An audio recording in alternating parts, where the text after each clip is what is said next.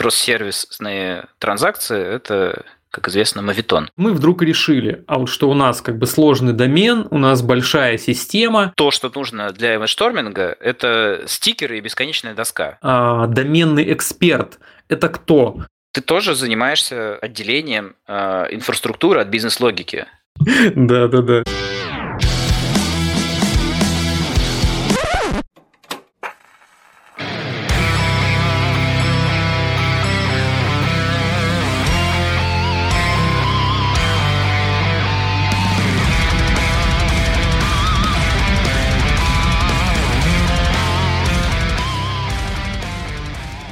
Итак, всем привет, ребята! И вы слушаете 12-й, как обычно, юбилейный выпуск подкаста «Сушите весла». И со мной сегодня в виртуальной студии, как обычно, Роман. Всем привет. И Алексей. Привет. А, и на самом деле, когда вы слушаете этот выпуск, у вас за окном, скорее всего, уже Новый год, а может быть после Нового года, если мы не успеем записаться до до этой знаменательной даты. И как уже вы, наверное, а, как вы, наверное, поняли, у нас есть традиция, мы каждый новогодний выпуск пишем с каким-нибудь архитектором, а вот мы поступим а, так и в этот раз. А вот, вкратце расскажу, о чем сегодня будем говорить в выпуске. У нас сегодня выпуск обещает быть очень техническим.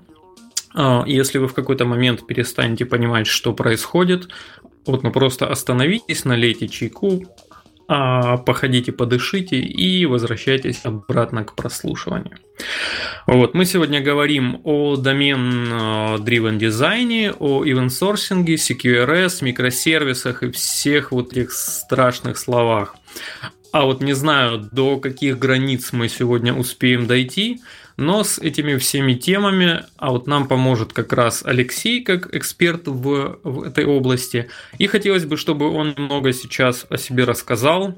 А вот а вот, Леш, расскажи, откуда ты, вот как, что, вот почему уполномочен об этом рассказывать, какой у тебя опыт? Очень кратко. А, я на самом деле так с IT и даже, наверное, разработкой заинтересовался в раннем детстве. Э, у меня есть воспоминания, что лет в 7 примерно я решил, что надо быть программистом. А, возможно, это воспоминание ложное, но оно все равно примерно в те времена, а, наверное, не так удивительно будет, что компьютерные игры меня к этому сподвигли в свое время. А, ну и дальше разными путями развивался, там учился в нескольких школах, переходил, потому что где-то не хватало мне уже уровня информатики, я переходил в следующую, участвовал в олимпиадах и так далее. И в конечном счете э, где-то в середине обучения э, в ВУЗе я нашел первую работу, работал там 12 лет в одной компании. Ну и потом после этого еще так пару раз поменял компании, поработал на разных проектах. А в чем тут, э, э, наверное, важный нюанс. Вот когда я 12 лет работал в одной компании, компания а, еще в те времена, когда, мне кажется, это было не очень популярно, а, делала много продуктов, и команды бились по продуктовому принципу. При этом эти продукты между собой интегрировались разными причудливыми способами. И разработчикам э, в этой компании приходилось так или иначе э, быть и бизнес-аналитиками параллельно, и э, заниматься архитектурой, заниматься интеграциями. Поэтому там я довольно хорошо почувствовал, что есть проблема, когда код начинает сильно отставать от, э, э, ну или расходиться с той терминологией, которую используют, с какими-то понятиями. То есть смотришь в код, который был написан тобой или кем-то, там, не знаю, пару лет назад или три года назад, и э, не понимаешь вообще, о чем идет речь. Хотя, казалось бы, бизнес-задача довольно понятная, которую должен код выполнять. Ну и когда-то тогда я пришел к Domain Driven Design, на самом деле через слово паттерны изначально, но а, можем потом, наверное, обсудить, почему паттерны и domain-driven дизайн далеко не одно и то же. Ну, а дальше уже я начал в эту тему углубляться, и так э, потихонечку э, добрался до, до... Дожил до времени, когда понял, что мне есть что рассказать на уже большую аудиторию. Сделал доклад на метапе, потом его вторую версию на конференции .next, ну и как-то с тех пор вот э, прослыл экспертом. А, а я правильно понял, что у тебя опыт в основном, оно вот такой дотнетный, или у тебя много разного опыта? А, если ты имеешь в виду технологический стек, э, то да, в основном, да, да. да, то тогда в основном это был .NET, хотя сейчас я работаю в компании, где э, .NET нет, э, и, ну, в какой-то степени это челлендж, э, а в какой-то степени это доказывает, что domain-driven дизайн, он над стеком, над архитектурой, и он больше немножко про другое. Поэтому, эм, да, то, что ты говоришь, это верно, да. Я до, до последнего, э, вот, до, до этой осени работал в .NET стеке в основном. У меня вообще, знаешь, есть ощущение, возможно, оно ложное, а ну вот когда я начал погружаться в тему ДДД, я заметил, что больше всего о ДДД как раз говорят дотнетчики почему-то. И еще вот где-то рядом с ним, э, с ними бегают пхписты. А, а все остальные вот как будто ну, им, им ДДД не интересно или просто неприменимо. Вот ты что про это думаешь? А, мне кажется, что ну, все-таки исторически, да, тему ДДД э, как основоположник этой истории Эванс, и он там про Java говорил на самом деле. А, плюс исторически, опять же, те люди, которые вокруг этого были, они еще Smalltalk активно э, использовали. Поэтому, мне кажется, вырос он оттуда, но Тут какой нюанс? Просто ДДД э, часто э, связан, во-первых, с масштабами и, и приложения, э, во-вторых, э, с тем, э, ну, скажем так, с областью, э, с областью деятельности, в которой эти приложения пишутся. И, как правило, про ДДД говорят на каких-то больших проектах, где-то в Enterprise, э, э, или в каких-то сложных доменах, и тот софт, который пишут э, для автоматизации этих доменов, он э, для него, как правило, выбирают э, что-то э, ну, Java, .NET, э, какие-то платформы, да, которые очень э, богаты на разные инструменты, библиотеки, э, так далее. Поэтому мне кажется, что э, ну, DDD и BrainFuck вряд ли могут э, как-то где-то найти друг друга в, в IT-мире, потому что ну, язык, который абсолютно не имеет отношения, как мне кажется, к каким-то э, к реализации бизнес-логики каким-то предметным областям. Э, то же самое там, про ассемблер можно сказать. Да, ассемблер, очевидно, никак не, не подходит э, для того, чтобы использовать его в DDD, хотя какие-то э, какие-то идеи из DDD можно везде применить, я имею в виду, можно комментарии писать на едином языке, но тем не менее, да, поэтому естественным образом получается, что вокруг DDD бегают те, кто кому он может быть полезен в работе, а в работе он полезен, да, вот в основном дотнетчикам, джавистам. Ну, PHP здесь тоже, на самом деле, мне кажется, и Python здесь тоже есть. То есть здесь вопрос в том, чтобы писали приложение с богатой бизнес-логикой на, на этом языке, и тогда DDD будет полезен. Опять же, в функциональных языках э, он вполне себе э, применяется. Поэтому Слушайте, за последнюю пару минут тут э, прозвучало очень много всяких технологий, языков, э, стеков и все такое, но э, давайте, наверное, может быть, еще как минимум э, в паре слов, хотя бы поверхностно, чтобы у зрителей, для, для тех зрителей, которые, может, не до конца еще понимают, о чем мы говорим, расскажем вообще, что, ну, что из себя представляет да-да-да. И мне кажется, Алексей, ты как специалист в этой области можешь э, э, более красочно и при этом достаточно сжато эту информацию преподать. Да, давай, конечно, потому что в реальности ДДД сам по себе ничего, ну, не то чтобы не имеет отношения к стеку, но стек там не первичен. И domain-driven дизайн, и тут важно, что, кстати, да, вот третий D – это дизайн, это не development, как иногда это расшифровывают, то есть это про проектирование, а не про непосредственную разработку. То есть непосредственная разработка – это уже следствие э, проектирования.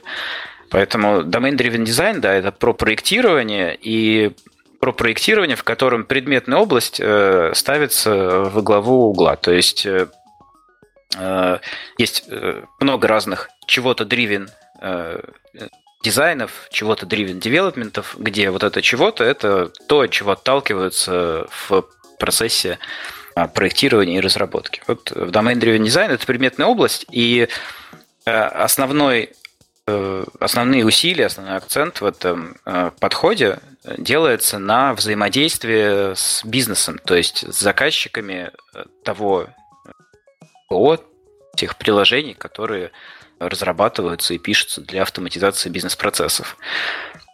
А чем это обосновывается? Это обосновывается тем, что при реализации каких-то бизнес-задач, бизнес-идей а, этот конвейер производства а, ПО, он растягивается, и на протяжении конвейера знания о бизнес-процессах, которые изначально хотели автоматизировать, они претерпевают какие-то изменения, и в конечном счете в реализации могут оказаться совсем такими, какими задумывались изначально. И вот для того, чтобы это, этот испорченный телефон как можно э, больше сократить, э, применяются применяется domain-driven дизайн. То есть э, цель сократить дистанцию, сократить э, расстояние между э, бизнесом и разработчиками, для того, чтобы разработчики лучше понимали, что за бизнес-процессы они реализуют. Ну и архитекторы, проектировщики лучше понимали, что проектируют и так далее. А, спасибо, спасибо. Теперь стало понятней, но у меня вот такой вопрос. ДДД, в принципе, это ну, не что-то такое новое, да, то есть это не какое-то новое веяние, о нем известно уже довольно-таки давно. И тот же Эванс, там, книжка у него там 2004 года, если не ошибаюсь, была, то есть, ну, об этой штуке известно давно. Э, почему же теперь о нем так часто говорят и что изменилось? Вот, то есть сейчас очень часто встречается ДДД, ДДД. А, я на самом деле не уверен, что стали чаще говорить э, на самом-то деле. А, ну, если говорить о глобально, э, так, в мировом масштабе, да.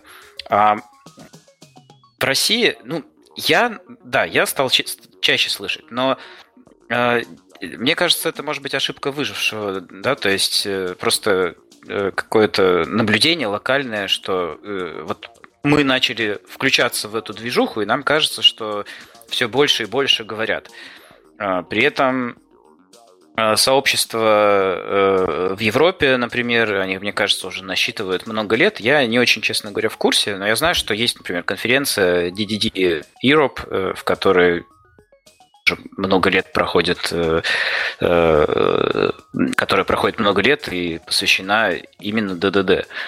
А, возможно, дело в том, что э, в agile мире стало ну, больше проектов стартовать, которые если в которых не применять ДДД, они скатываются в печальное состояние, потому что очень быстро накапливается вот это вот Э, э, расхождение между предметной областью и реализацией. Э, я имею в виду, что когда проекты были большими и водопадными, и сидели, скажем, бизнес-аналитики писали какие-то длинные трактаты, они, наверное, использовали термины бизнес, бизнес-области, и когда эти трактаты были написаны, и было, соответственно, ТЗ и все прочее, то что там внизу э, написали, может быть, было не так важно, но это, э, честно говоря, как такая фантазия э, на тему. Я мне кажется, что вот, реально э, у нас появилось несколько сообществ э, каких-то, несколько групп тематических в России. Мне кажется, это ну, пришли компании, которым стало интересно это драйвить, да, то есть а, одно из сообществ драйвится ребятами из Dodo Pizza, например, да, и вот э, им это стало, э, они заинтересовались, и при этом у них были ресурсы или желания, или и ресурсы и желания на то, чтобы э, начать движуху в этом направлении. Я лично, э, вот я когда-то к этому пришел просто в своих задачах, и в своих же задачах э, дальше э, в это углублялся и понял, что это работает, и рассказал об этом людям. То есть у меня не было ничего, э, никакого триггера, который сказал бы, что э, ну, триггера, который, ну, то есть что-то поменялось в моей жизни, я могу сказать, что вот, э, вот раньше ДДД не было, а после этого стал, появился в моей жизни, и вот что-то что здесь ключевую роль сыграл. Это было абсолютно такая поступательное, абсолютно движение. Вот. Но э, с другой стороны, тут есть вот какой момент. Э, дело в том, что где-то в районе 2013 года, во-первых, вышла книжка Вернона, и э, мне кажется, это была первая крупная книга про ДДД со времен как раз Эванса, да, то есть она через 10 лет вышла. И тогда же у Эванса вышел доклад, который, э, насколько я помню, называется «ДДД 10 лет спустя», где он переосмыслил какие-то вещи. И вот после этого как-то это, видимо, немножко тоже триггернуло авторов, и они начали тоже, другие авторы начали свои книги, статьи писать на эту тему. Ну, правда, с этого времени уже тоже прошло почти, ну, не 10 лет, но 7. Но, видимо, импульс какой-то еще продолжается. А, вот, может быть, такая история была, что как бы новую жизнь дали э, ДДД за счет переосмысления, потому что книга Эванса все-таки была довольно сложная и применялось зачастую неправильно. Не знаешь, какой есть вопрос к тебе? А, а вот пока мы не ушли далеко от книжек, а, у того же Вернона у него есть две книги. Ну, условно назовем их красная книга и зеленая книга, или синий, а, или сине-зеленая, не знаю, вот как правильно. И тут вот хотелось бы как-то, не отходя от кассы, видимо, услышать э, твое мнение. А вот что ты думаешь на тему вот этой сине-зеленой книги? Она вообще стоит прочтения или все-таки лучше э, читать красную? А вот потому что мне, например, зеленая показалась, ну, такой уж очень поверхностной. И она, а ну вот как по мне, опять же, я не то чтобы суперспециалист по ДДД, но мне она показалась вот такой, знаешь, когда ты долго не занимался ДДД, и вот вообще вот типа занимался абсолютно чем-то другим, вот освежить в памяти эта книжка подходит круто, а чтобы разобраться прям в концепциях, ну, вот как по мне, поверхностно. А ты что думаешь? Честно сказать, я зеленую книгу не читал, но я видел, э, что про нее пишут люди и говорят. И, ну, по сути, такой справочник, насколько я понимаю. То есть это такая, э, да, introduction introduction штука, то есть в общем познакомиться с концепцией.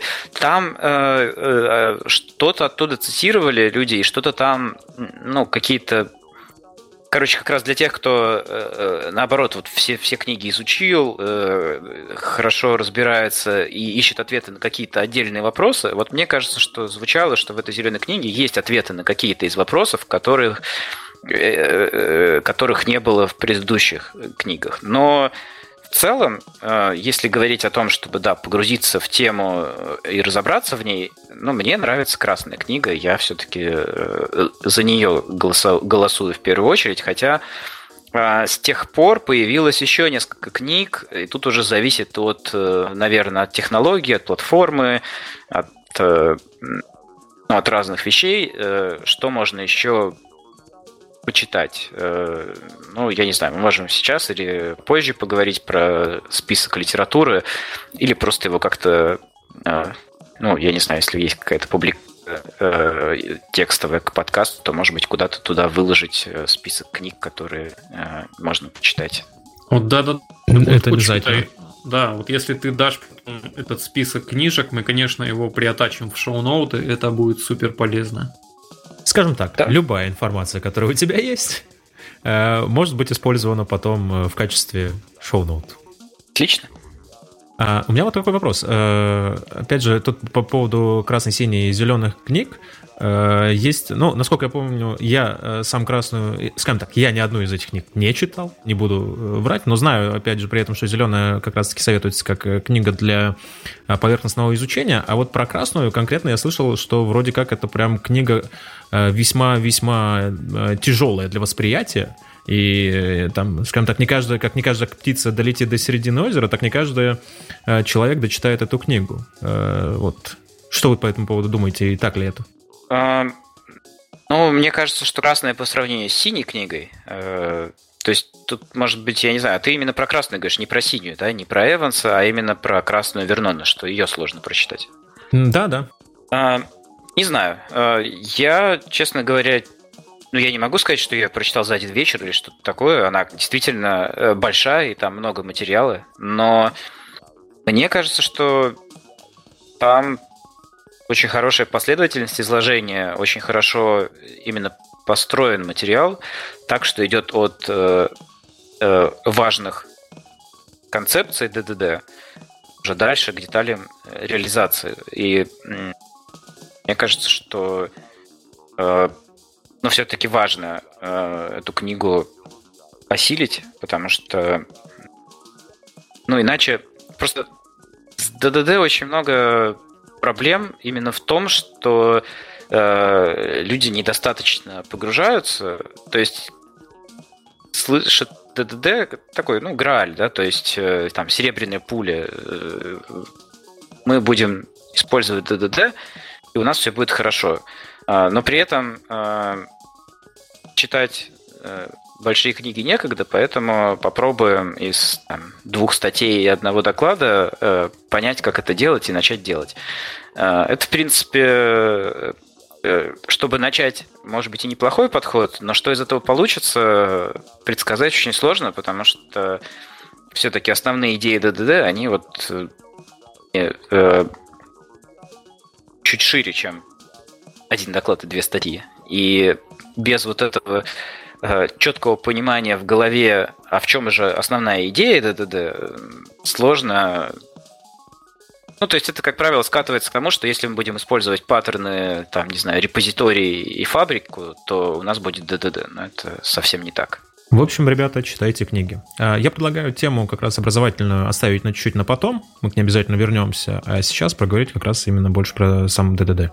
А, да, я как раз хотел сказать, что а вот для любителей не читать книжки, а вот а почитать две статьи и посмотреть один доклад, вот хотелось бы добавить еще один подкаст, вот, и от теории перейти к практике. Вот на самом деле а, а, очень хочется нашим слушателям вот дать каких-то практических советов, вот. А, а, а начнем мы вот с чего. А, а вот мы вдруг решили, а вот что у нас как бы сложный домен, у нас большая система, и вот мы хотим это правильно спроектировать. У нас есть на это времени немножко, но вот внезапно как-то так вышло, вот что время у нас на проектирование есть. Вот. А, из чего вот лучше начать? Да, вот мы такие забились, вот все мы делаем а, а, по ДДД. Вот, а вот с чего начать в первую очередь? Хороший вопрос.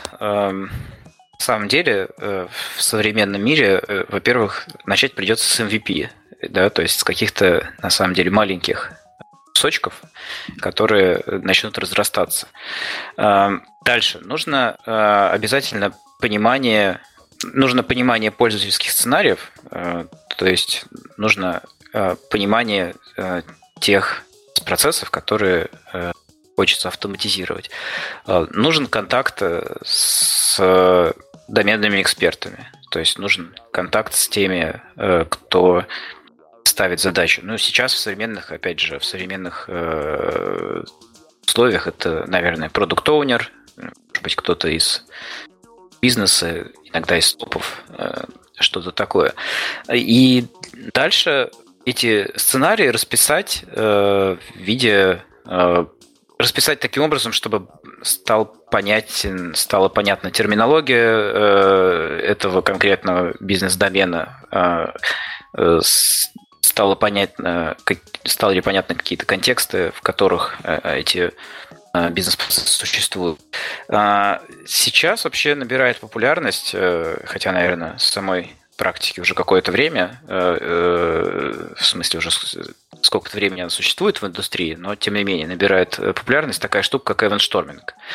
Я честно скажу, я сам пока не применял, но я в самое ближайшее время хочу начать применять event-шторминг.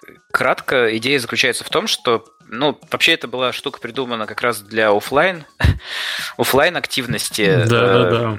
Да, в современном мире это немножко э, звучит сейчас, да, э, утопично, но с другой стороны э, появился такой прекрасный инструмент, как Мира, который, в общем, с успехом используют для event-шторминга в том числе. А основные Э, ну, то, что нужно для эвеншторминга, это стикеры и бесконечная доска, на самом деле. Вот, и то, и другое в мире есть, и поэтому в том числе обеспечил успех этому инструменту. Э, и в эвеншторминге собираются все, э, ну, вот как раз доменные эксперты, в общем, все, все заинтересованные лица, и на доске с помощью стикеров выстраивают ну, грубо говоря, последовательность событий э, и тех э, объектов, с которыми эти события происходят, э, которые эти события генерируют, все это в виде стикеров расписывают, ну, расклеивают на доске. И получается, что естественным образом эти стикеры группируются в какие-то кучки, которые сводятся потом к агрегатам, а, Дальше здесь же проявляются какие-то события, которые куда-то идут. То есть получается такая визуальная карта, в которой становится понятно, а, какие сущности э, как взаимодействуют и и как они объединяются по контекстам? А, ну, ивенсторминг э, – это довольно большая тема, я тоже о нем только слышал, я смотрю, эта штука набирает популярность во всяких архитектурных сообществах, чатиках, а вот о нем стали много говорить. А вот как и про ДДД, вот, видимо, у нас появились действительно большие системы. А, у меня, знаешь, какой вопрос еще? А, он, наверное, актуален больше для аутсорса, вот, но все же, я когда вот, об этом думал, я не смог найти для себя какого-то правильного ответа. Возможно, он есть у тебя. Смотри, вот а, а мы когда делаем проект в аутсорсе, у нас в команде всегда есть наши бизнес-аналитики, вот, которые погружаются в бизнес заказчика, а вот там строят какие-то вот там story, еще всякие штуки, вот там думают, как это все будет выглядеть, вот общаются с, а, с экспертами. И вот если мы разрабатываем а, эту систему по ДДД, вот а, а для меня, как для разработчика или архитектора, вот для меня а, доменный эксперт это кто? Это мой бизнес-аналитик или все же, вот если я хочу пообщаться с доменными экспертами, мне нужно все-таки идти в заказчика и искать кого-то там? Вот как ты считаешь правильнее делать? А, но на самом деле э, в какой-то степени и те, и другие будут доменными экспертами.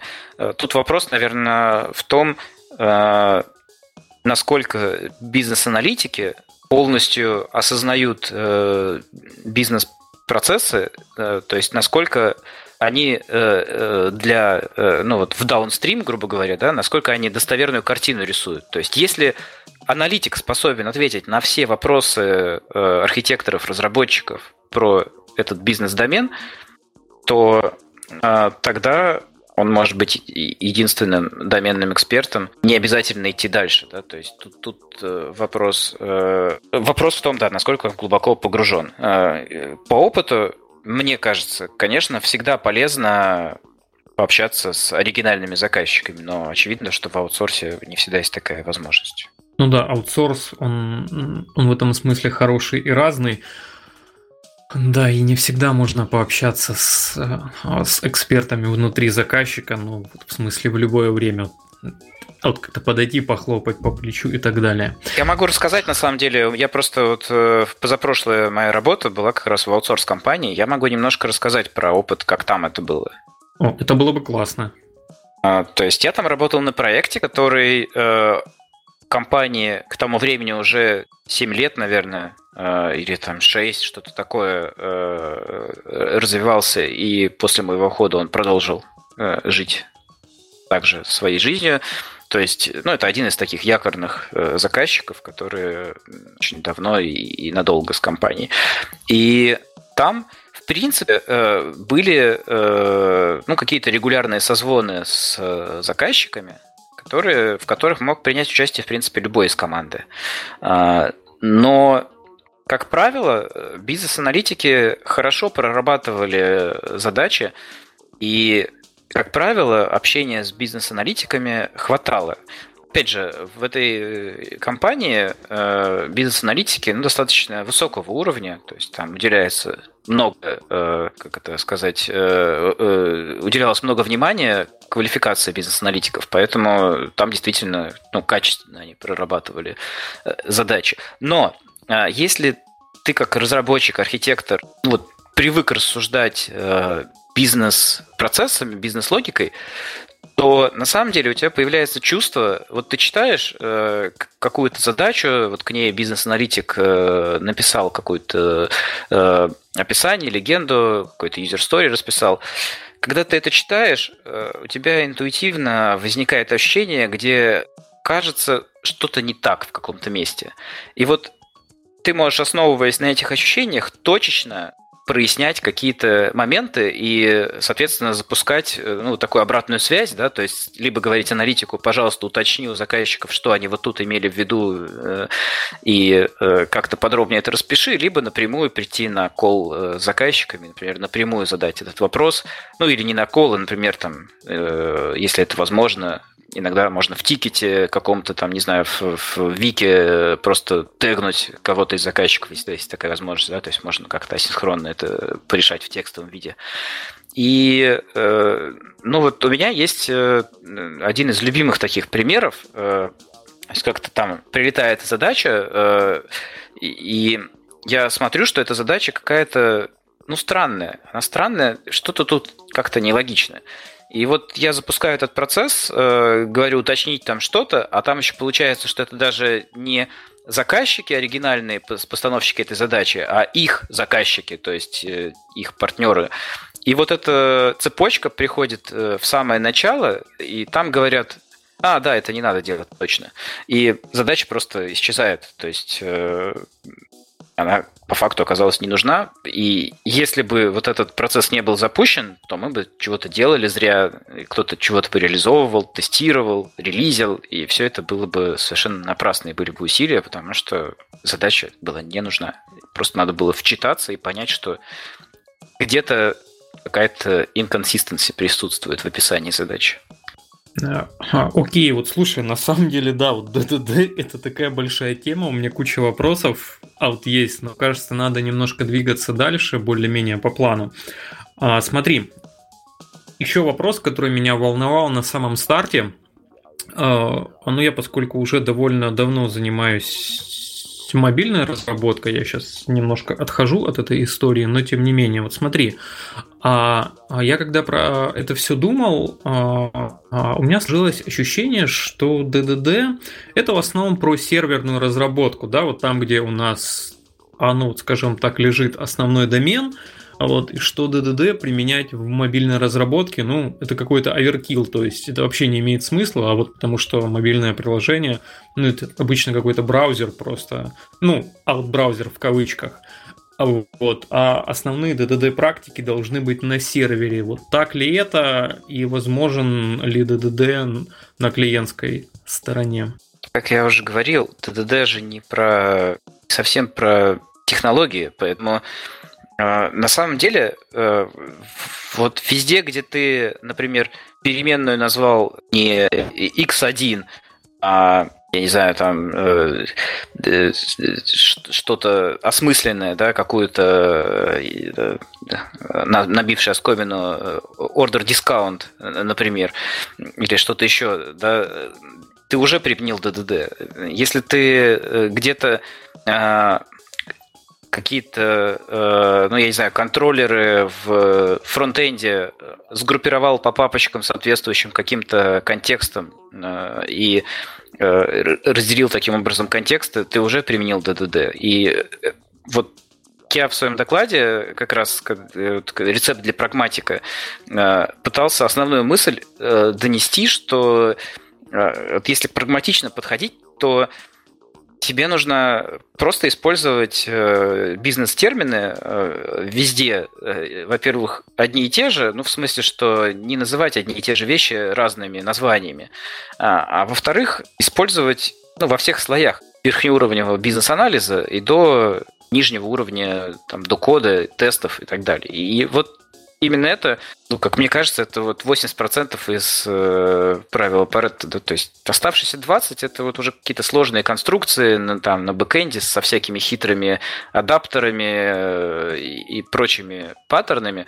Это нужно, мне кажется, в гораздо меньшем э, проценте случаев. И э, на самом деле гораздо сложнее и гораздо меньше людей смогут это применить э, адекватно, но 80% закрывается такими простыми вещами, потому что, ну, когда объем кода растет, э, если его не э, содержать в порядке в плане того, какой смысл стоит за этим кодом, э, и чтобы этот смысл отражался самим кодом, то вот тут-то и начинается проблема. Потом ты этот код не сможешь поддерживать, потому что тебе придется как-то разбираться, а, а, а как этот код соотносится с теми действиями, которые нужны.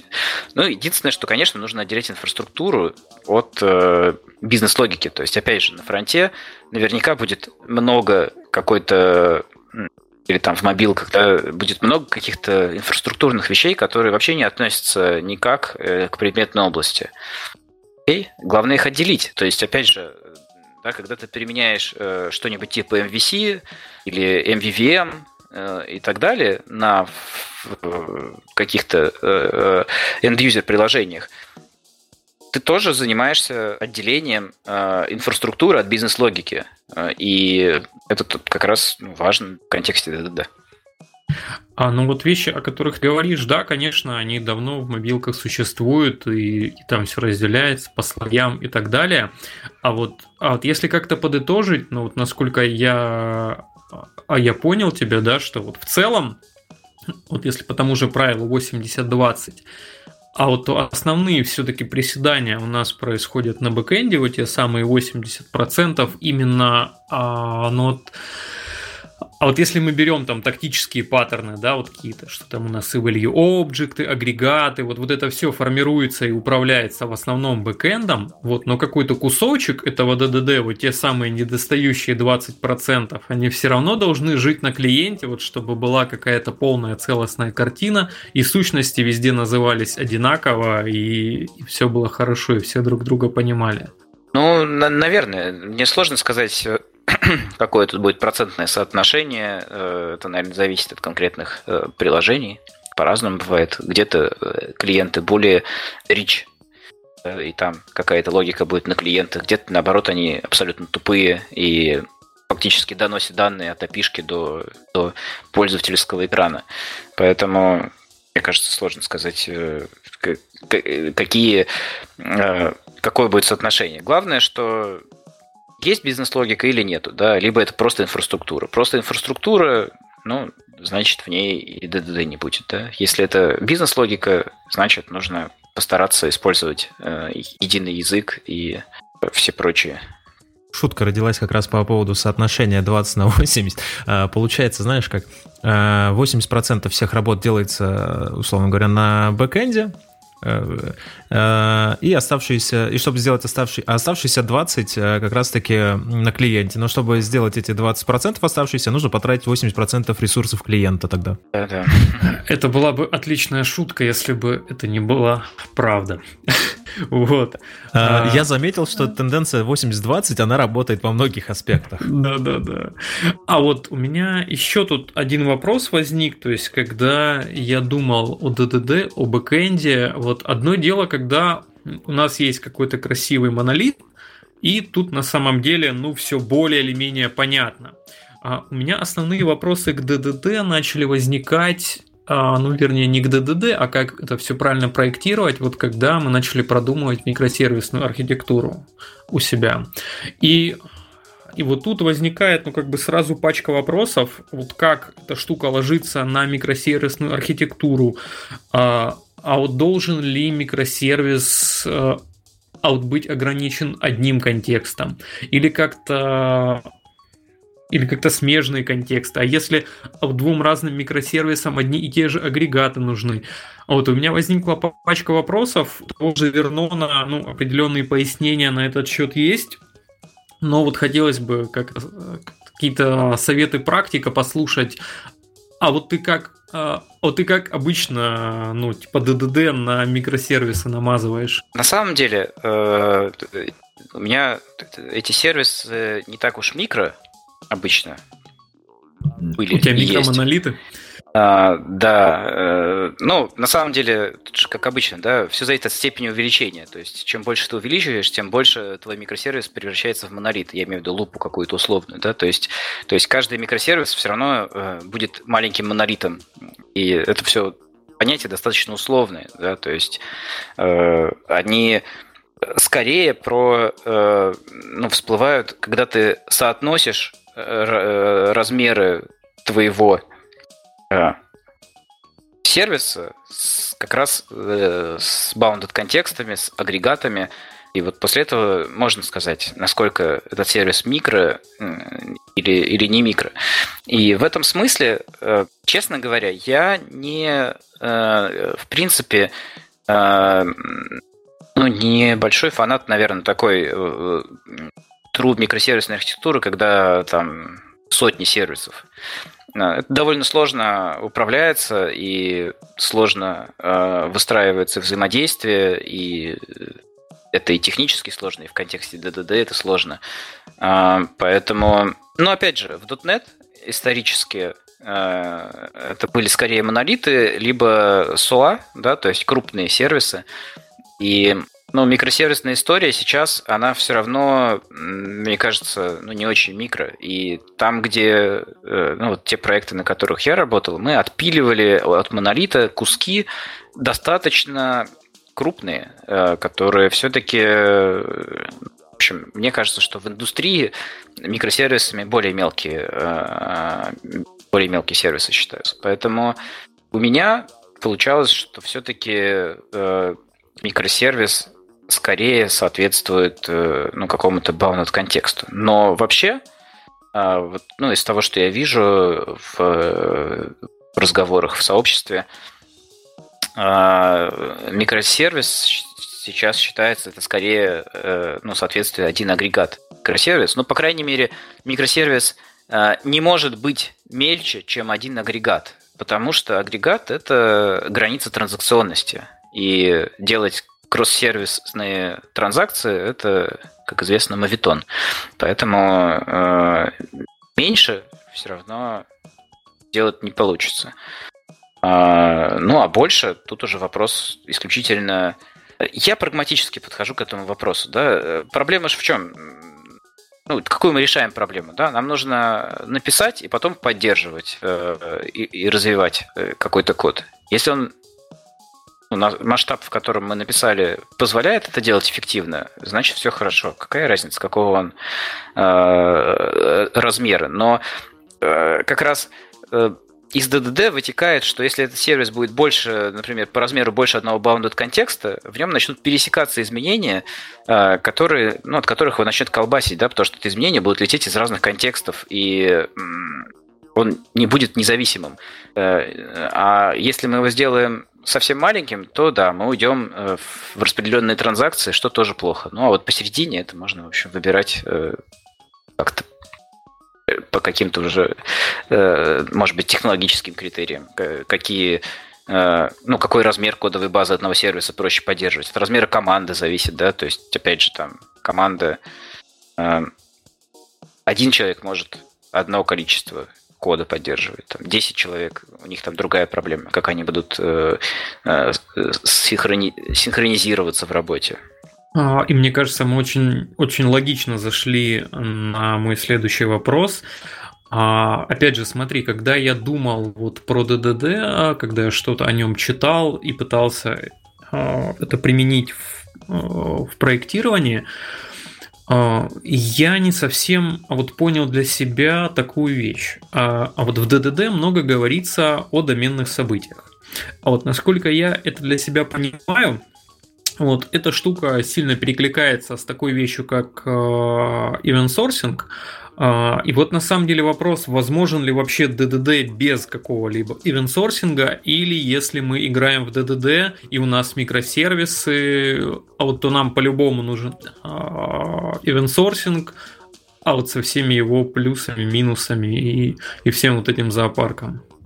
Да, это довольно частый вопрос. Э, э, на самом деле DDD и event sourcing э, с собой не связаны какими-то отношениями в духе «если то, то это» и, и так далее. Да? То есть это абсолютно независимые вещи, и sourcing, он про то, что ивенты — это то, из чего формируется ваше состояние. То есть у вас нет какого-то э, стейта, кроме ивентов. И, соответственно, проигрывание этих ивентов на агрегате э, восстанавливает э, состояние агрегата на момент э, последнего ивента.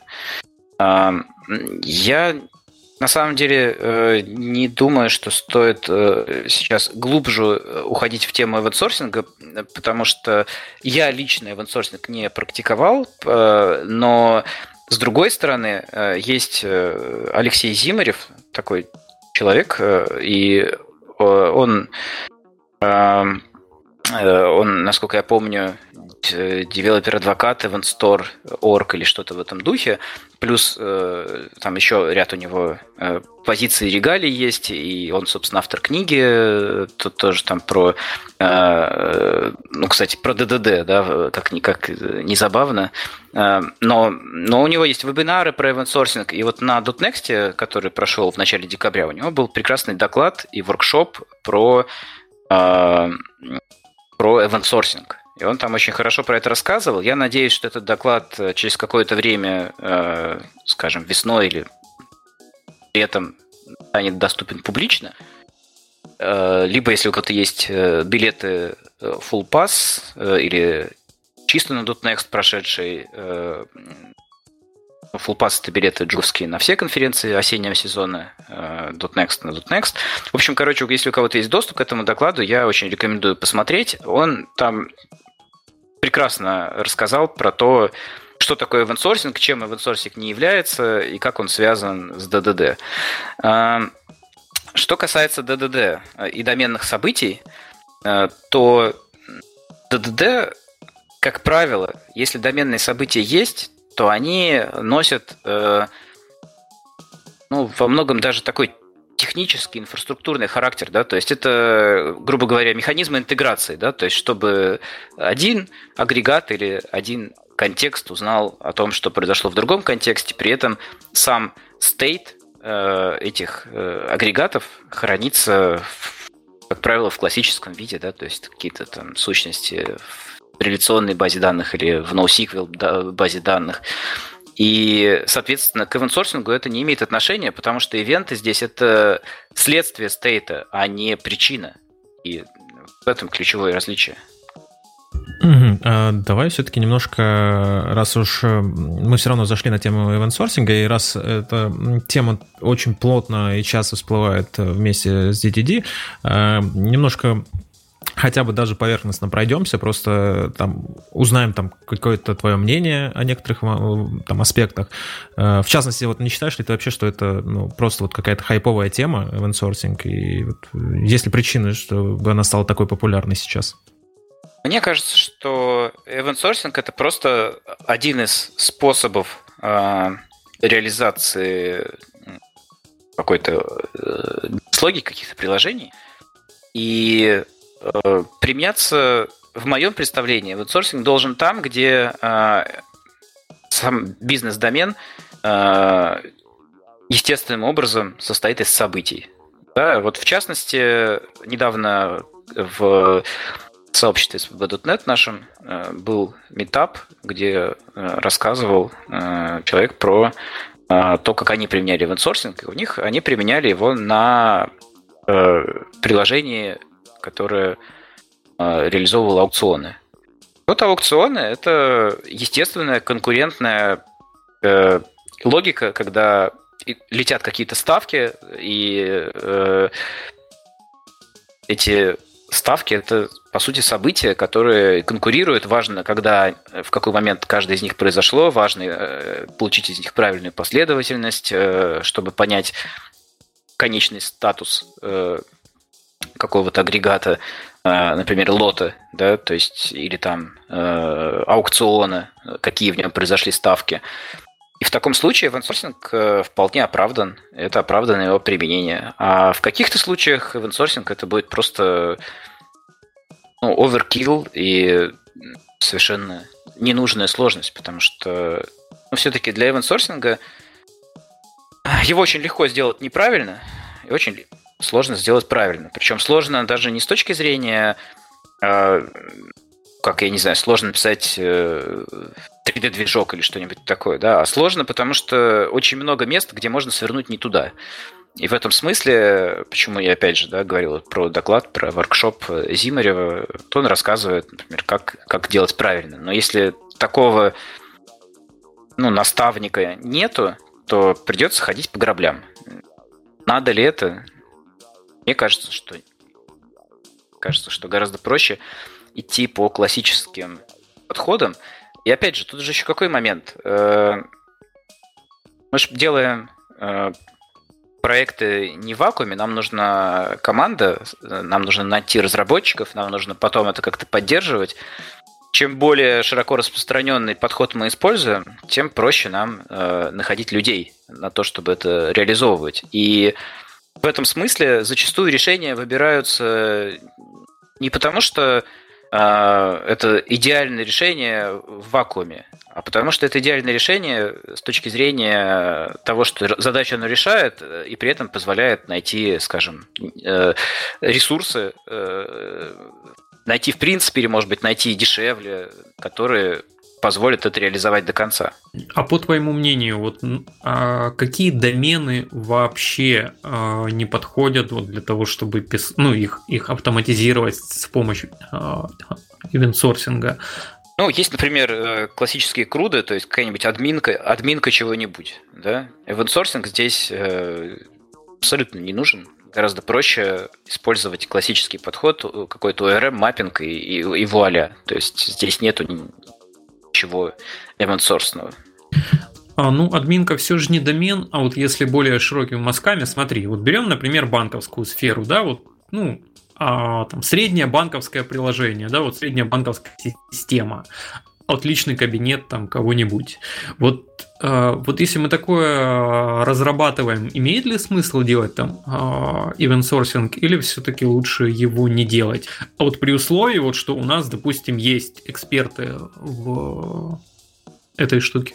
Ну, опять же, э, смотри, мне кажется, что просто event sourcing э, это штука-то то есть у тебя есть домен, э, да, допустим, вот банковск, банковское приложение, э, ну, глобально, да, то есть какая-то банковская система. Да, да, да. И при этом не обязательно же она вся должна быть эвенсорсингом или вся не должна быть эвенсорсингом. У тебя может быть э, часть в виде эвенсорсинга реализована, а часть в виде классического подхода. Тут вопрос я говорю, что мне кажется, эвенсорсинг – это история про э, конкурентность, это история про неизменяемость, то есть когда, скажем, ну вот э, тоже в финансах, да, классическое место для эвенсорсинга – это финансовые транзакции. То есть ты накидываешь э, события, которые ну, финансовые, да, то есть какие-то э, зачисления или списания, э, допустим, и тебе важно, чтобы эта последовательность была, э, во-первых, четкая последовательность, да, во-вторых, э, для того, ну, важно, чтобы она э, была неотменяемая, чтобы э, был э, однозначный э, конечный баланс. Э. И сорсинг тебе дает это, да, то есть ты можешь на, из последовательности событий э, на каком-то счете всегда получить конечный баланс на Э, время такого-то события. Если тебе нужно это событие, ну, то есть у тебя там, не знаю, э, произошло списание, которое нужно откатить, ты добавляешь еще одно событие, которое э, э, обозначает возврат. То есть ты не удаляешь события из стека, ты просто добавляешь новое, которое компенсирует прошлое. И таким образом у тебя всегда только вперед э, идет цепочка событий, и тебя не может э, стать неконсистентным э, этот агрегат, потому что у тебя каждое событие четко приходит, э, валидируется, и после того, как оно валидировалось, э, состояние становится автоматически валидным. Ты не можешь его как-то кусочно поменять, состояние э, этого агрегата, потому что у тебя все реализовано через ивенты, каждый из которых пр- пр- проходит валидацию. А, а, окей. А, а вот смотри, я знаешь еще о чем думал? Оно по ивент-сорсингу понятно на самом деле. Это такая вот тоже тема, вот огромная, о ней можно выпуска три подкаста сделать, наверное. А, а есть еще одна вещь, которую сегодня хотелось бы пообсуждать. А, вот у школе мы начали про ивенсорсинг и ДДД говорить. Вот вместе с, с этими двумя всадниками апокалипсиса очень часто упоминается еще третий. Вот, я говорю о CQRS. А, а, и на самом деле первый раз, когда я с этим понятием ознакомился, ну, я вообще как бы не очень понял, зачем это все надо, и, э, и это кажется, как это сказать, это кажется довольно избыточным, а вот по твоему мнению, вообще CQRS какое отношение имеет к проектированию систем по DDD и, и насколько это вообще полезная практика? Ну, как это обычно бывает, э, CQRS, э, конечно, с DDD связан особо, ну, потому что CQRS это скорее паттерн и э, больше технический, чем, чем какой-то бизнесовый, но э, действительно в контексте ДДД это действительно такая троица, да, э, это правда. Э, они часто, то есть мне кажется, они часто упоминаются вместе, и большинство этих упоминаний как раз про то, как они вообще связаны между собой. Э, и, и соответственно, дальше следуют ответы про то, как, почему же они между собой не связаны. Но почему они все-таки встречаются вместе, я могу свою версию рассказать.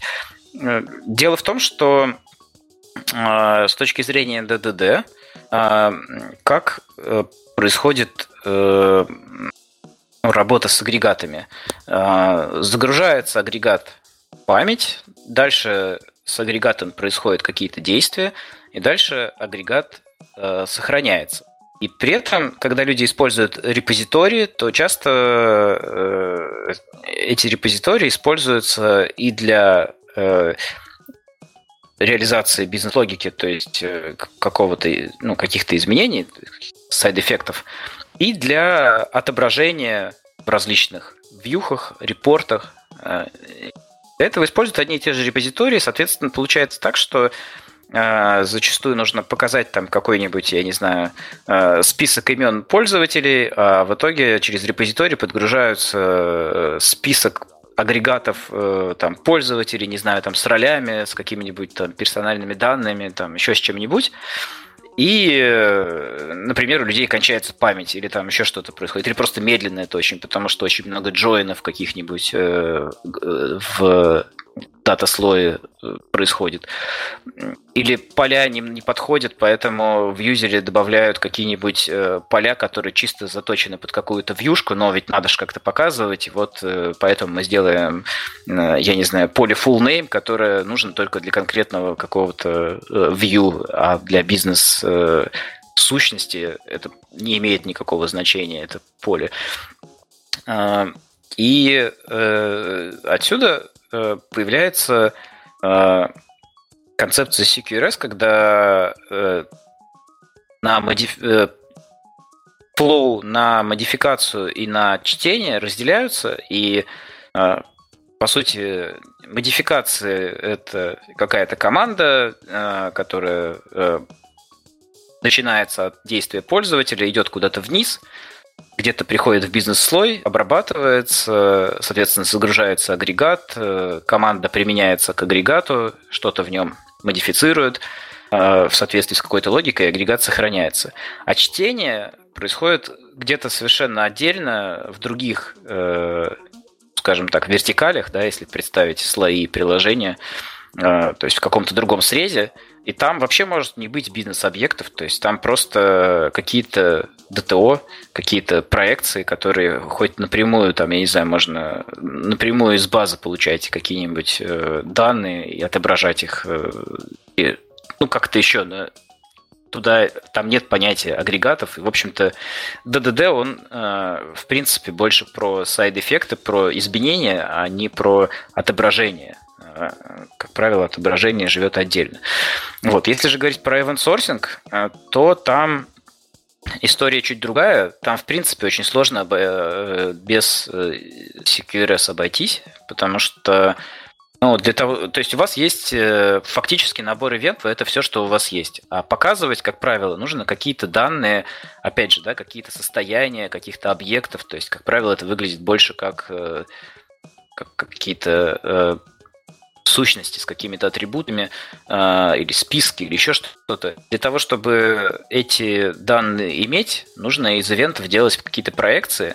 Причем э, зачастую нужно э, делать это не в реальном времени, потому что чтение, как правило, более ну, нагруженная часть, то есть, грубо говоря, повторно данные нужно э, много раз запрашивать, и а, а проигрывать ивенты может быть долго, поэтому ивенты потоком идут в мастер-источник, э, э, в мастер-базу, в которой только ивенты лежат, но при этом э, асинхронно из этой базы формируются какие-то снапшоты, проекции, где данные могут быть уже совершенно в другой форме, там, не в виде ивентов, а в виде каких-то конкретных конкретных конкретных сущностей, наборов записей и так далее. И при чтении э, читаться данные будут именно из этих источников, из проекции. Поэтому здесь потоки э, ивентов, которые э, изменяют агрегат и потоки данных, которые отображаются как результат этих изменений, они будут тоже нативно разделены на, на две э, разные истории, которые по-разному работают. Скажи, пожалуйста, вот в этом случае, а если мы разделяем read и write базу, а вот я что-то записал, ну, например, там, я создал юзера, я на клиенте хочу сразу же а, данные этого юзера получить. Ну, айдишник его какой-то, еще что-то. А вот как мне быть в, в этом случае, если у меня базы разделены, у меня вот улетел запрос, я ж а, я же в этом случае не могу, а, ну, как бы сразу получить созданный объект. Эта проблема как-то решается? А, мы сейчас говорим про event sourcing или, или нет? Э, или мы говорим про... Это про CQRS вопрос, когда у нас разделяются, ну вот как раз command и query. Ну да, я понимаю. Но, ну, то есть мы говорим про обычные э, классические э, сущности, скажем так, да, которые там в какой-то реляционной базе хранятся. Да? То есть ты про это, про создание объекта, Давай попробую пояснить вопрос, возможно, да, вот не очень понятно спросил. Смотри, а вот представим себе, что у нас есть две базы, одна на чтение, другая на запись. База на запись это обычно реляционная, ну вот какая-то там, а вот Postgres, я не знаю, вот, а читаем мы из, э, из Mongo, а, ну допустим. А, вот. И в случае, когда я регистрирую пользователя, у меня пользователь создается. Ну, вот логично, наверное, для меня. А вот, может, ты меня поправишь. А вот что он создается как раз в, в Postgre. А, но, а вот когда я буду читать, ну, то есть, а, а тут сразу два, наверное, вопроса. Вот первый, могут ли команды возвращать какое-то состояние, да, вот какой-то ответ, или просто там ок, не ок. Вот. И второе, если я хочу убедиться, что юзер все-таки создан, а вот, то мне, получается, нужно сделать еще один запрос в read базу, а будут ли там данные вот к этому моменту, вот поскольку базы разделены. Вот я больше про эту область. Да, я понял. А, а, на самом деле, э, про то, что могут возвращать команды, это э, давний поливар. А, я думаю, что лучше будет э, приложить э, пост э, эксперта на эту тему. Э, надо будет не забыть это просто сделать. Недавно просто как раз очень хороший вышел пост на тему вот, вот, вот это, по этому вопросу. Я здесь сам не настолько глубоко погружен в теорию, чтобы это рассказать лучше, чем, чем это э, сделано в этом посте. Поэтому я думаю, мы этот вопрос просто можем отложить. Но если так, это TLDR, да, то э, возвратить айдишник объекта из команды это вполне нормально, и проблем с этим нет. Э, вот. Что касается, в общем, если так смотреть на CQRS, то, конечно, это история про, ну, скорее синхронное взаимодействие с точки зрения UI, UX, и, соответственно, после того, как ты инициировал какое-то действие, у тебя там будет что-нибудь, э, может быть, крутиться будет какой-нибудь, да, там, как это называют, вертолеты, как, как еще, да, то, то есть какое-то э, идет действие, и дальше ты получаешь обратно айдишник, поэтому айдишнику запрашиваешь объект и отображаешь его. Можно вот в таком виде это сделать. Э, поэтому тут э, честно говоря, не знаю, что еще добавить. А, вот да, я думаю, мы на самом деле обойдемся постом, вот, потому что тема, она, она правда большая. А вот мы в шоу-ноуты предложим вот всю необходимую информацию, и если будет потребность, мы сделаем потом тогда отдельный выпуск еще об этом. Да, кажется, что эта тема может э, имеет потенциал на достаточно хороший отдельный выпуск. А, окей, э, тут я еще хотел бы вот какой вопрос поднять. Мы о нем уже Э, какое-то время назад, ближе к началу э, выпуска говорили, это вопрос именно образовательный, да, то есть как, э, как лучше изучить вообще эту штуку, каким способом, используя, может быть, какие-то именно подходы, может, ты знаешь какие-то хаки, как это быстрее сделать, и чтобы разобраться во всем этом еще до выхода на пенсию. Да, хорошая ремарка про выход на пенсию. Ну, на самом деле, можно начать э, с моего доклада. В принципе, я э, для того и рассказывал, чтобы какой-то introduction сделать, и при этом, э, вот я говорю, дать какой-то э, рецепт, как 80% закрыть сразу из этого по, правилу Паретта. Но э, если говорить дальше, то мне кажется, ничего лучше, чем читать книги, э, не придумаешь. Э, список книг мы э, выложим. Вот э, сейчас, э, я говорю, кроме красной и синей книги появились другие, вот есть и зеленые, есть еще там некоторые, есть как это, вторая красная или как-то красно-белая называют. Ну, короче, Она есть... бордовая, бордовая, если я, ну, вот понял, о какой ты говоришь. Да, да, да, есть, в общем, такая еще, еще одна книга. Но и кроме нее уже есть новые. То есть, на самом деле, э, сейчас книг стало больше. И мне кажется, есть все шансы до Эванса вообще и не добраться, хотя Эванс это первый, э, первый источник и основоположник, поэтому, конечно, хорошо бы добраться, но э, все-таки это было давно, почти 20 лет назад, и, конечно, многие вещи с тех пор поменялись. Э, в общем, я бы точно не начинал с Эванса, хотя это самая известная книга на тему ДДД, э, я бы с нее не стал начинать. Именно а, из-за того, что она уже, ну, то есть морально устаревшая? Как бы сказать, э, не то чтобы она морально устаревшая, э, она скорее ну, тяжело воспринимается с птицы современных реалий, и поэтому читается тяжело, плюс там последовательность изложения, она не очень удачная, и поэтому ну, это я тоже в докладе как раз рассказывал, что там начинается с паттернов типа репозиториев, и все радостно начинают сразу их куда-то применять, э, не дочитав книгу. А ее важно дочитать. А дочитать ее сложно, потому что она длинная и достаточно нудная. И поэтому Эм, Ее гораздо проще читать, когда уже есть в голове контекст. А контекст проще получить, почитав другие книги. Поэтому тут ну, такая проблема курицы и яйца, да, когда с чего-то нужно начать, э, но не начав, э, э, ты с чего не начинаешь, тебе все непонятно. Но хотя бы какие-то вещи, они менее непонятные, чем другие. Поэтому проще начать с чего-то легкого, может быть, недостаточно глубокого, но зато э, получить какую-то терминологическую базу и какие-то общие представления, а дальше уже э, углубляться в более серьезные книги, которые э, более глубоко этот вопрос рассматривают. Э, Плюс э, есть чат в Телеграме, сообщество DD Devotion, э, и в принципе, можно просто зайти, что-нибудь спросить э, у людей. Зачастую э, есть кто-то, кто ну, в смысле, есть желающие отвечать на вопросы и могут просто куда-то направить. Э, потом Причем там люди из разных стеков, опять же, да, то есть если вот часто вопросы, они, когда люди приходят в ДДД, они как раз начинают с того, что а вот я там на питоне, и вот что мне делать? Да? Ну, там, в принципе, люди э, смогут, мне кажется, помочь. То есть есть люди, которые и на PHP э, DDD применяют э, в PHP-проектах, и, и в .NET, и в других стеках.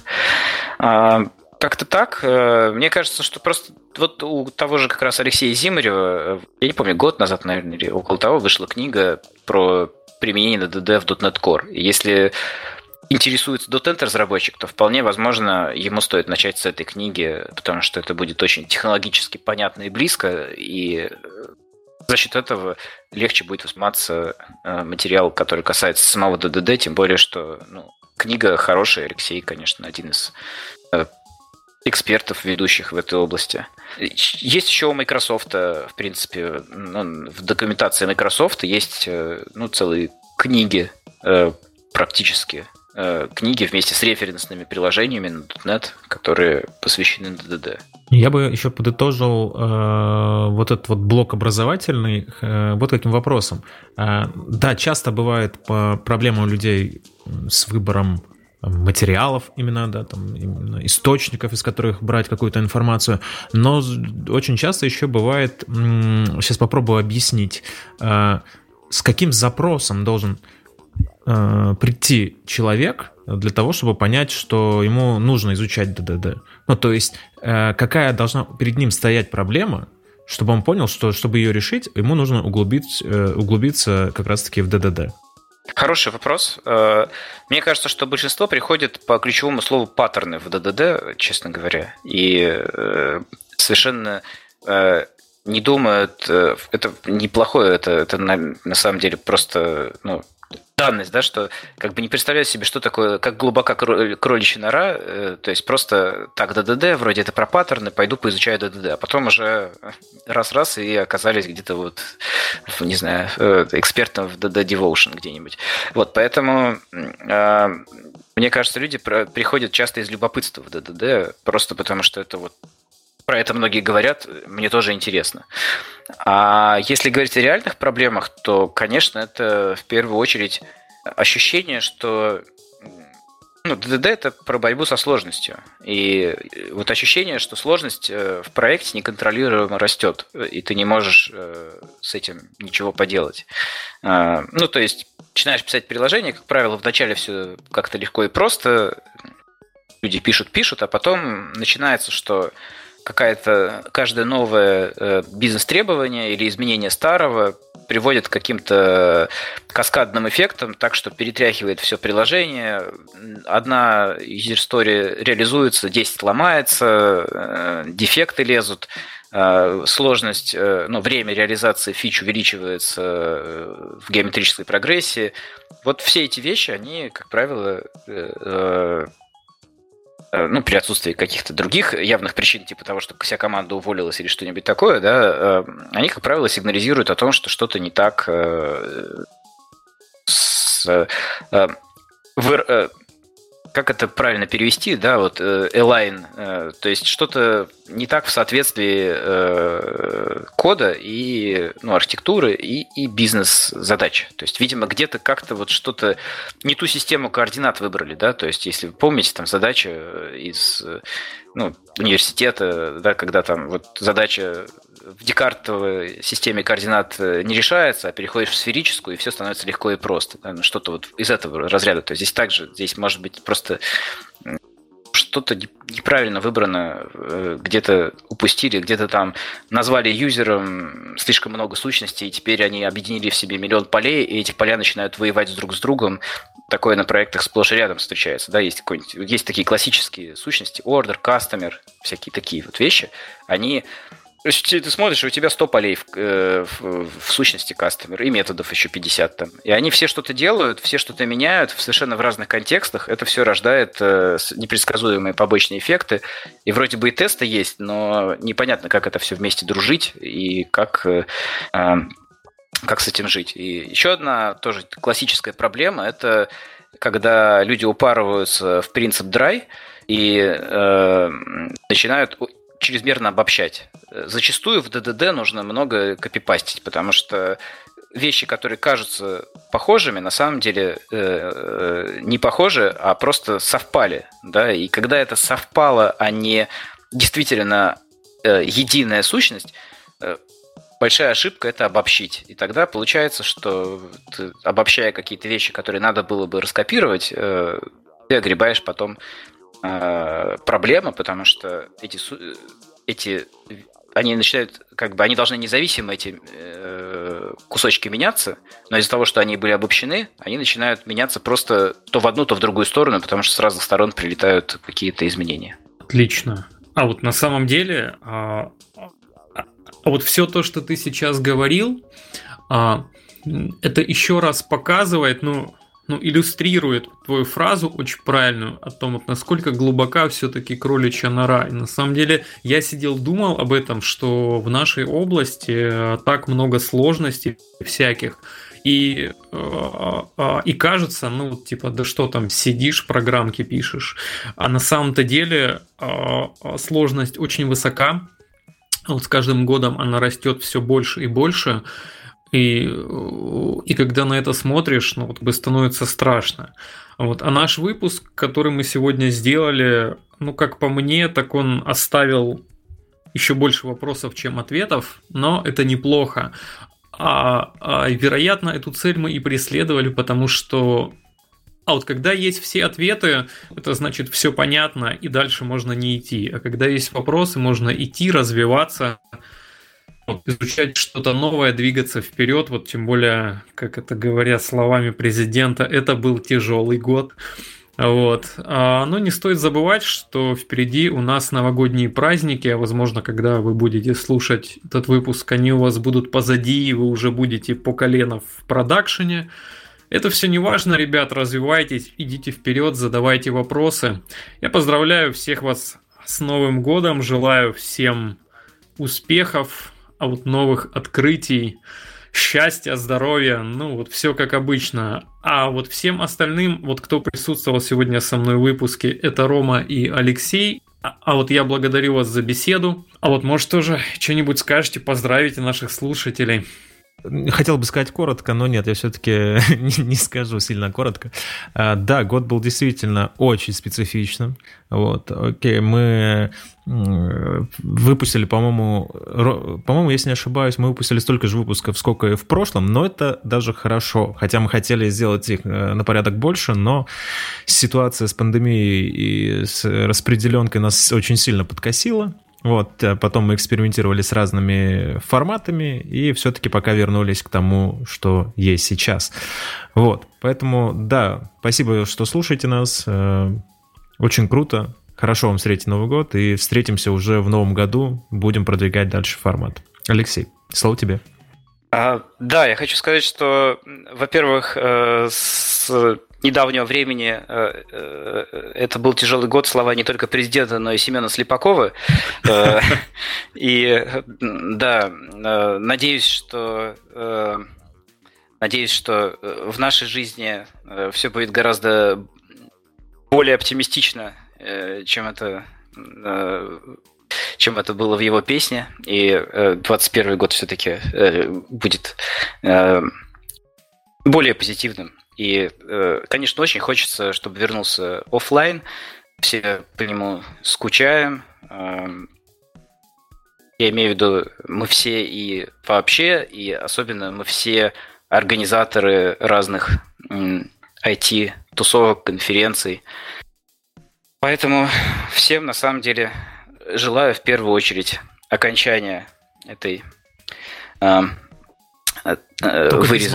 вырезано, да, цензурой э, пандемии, э, окончания карантинов. Желаю встреч, тусовок. В целом, мне кажется, что пойти, наверное, неплохо. И именно в таких ситуациях особенно неплохо, да, поэтому мне кажется, что достойно прошли этот 2020 год.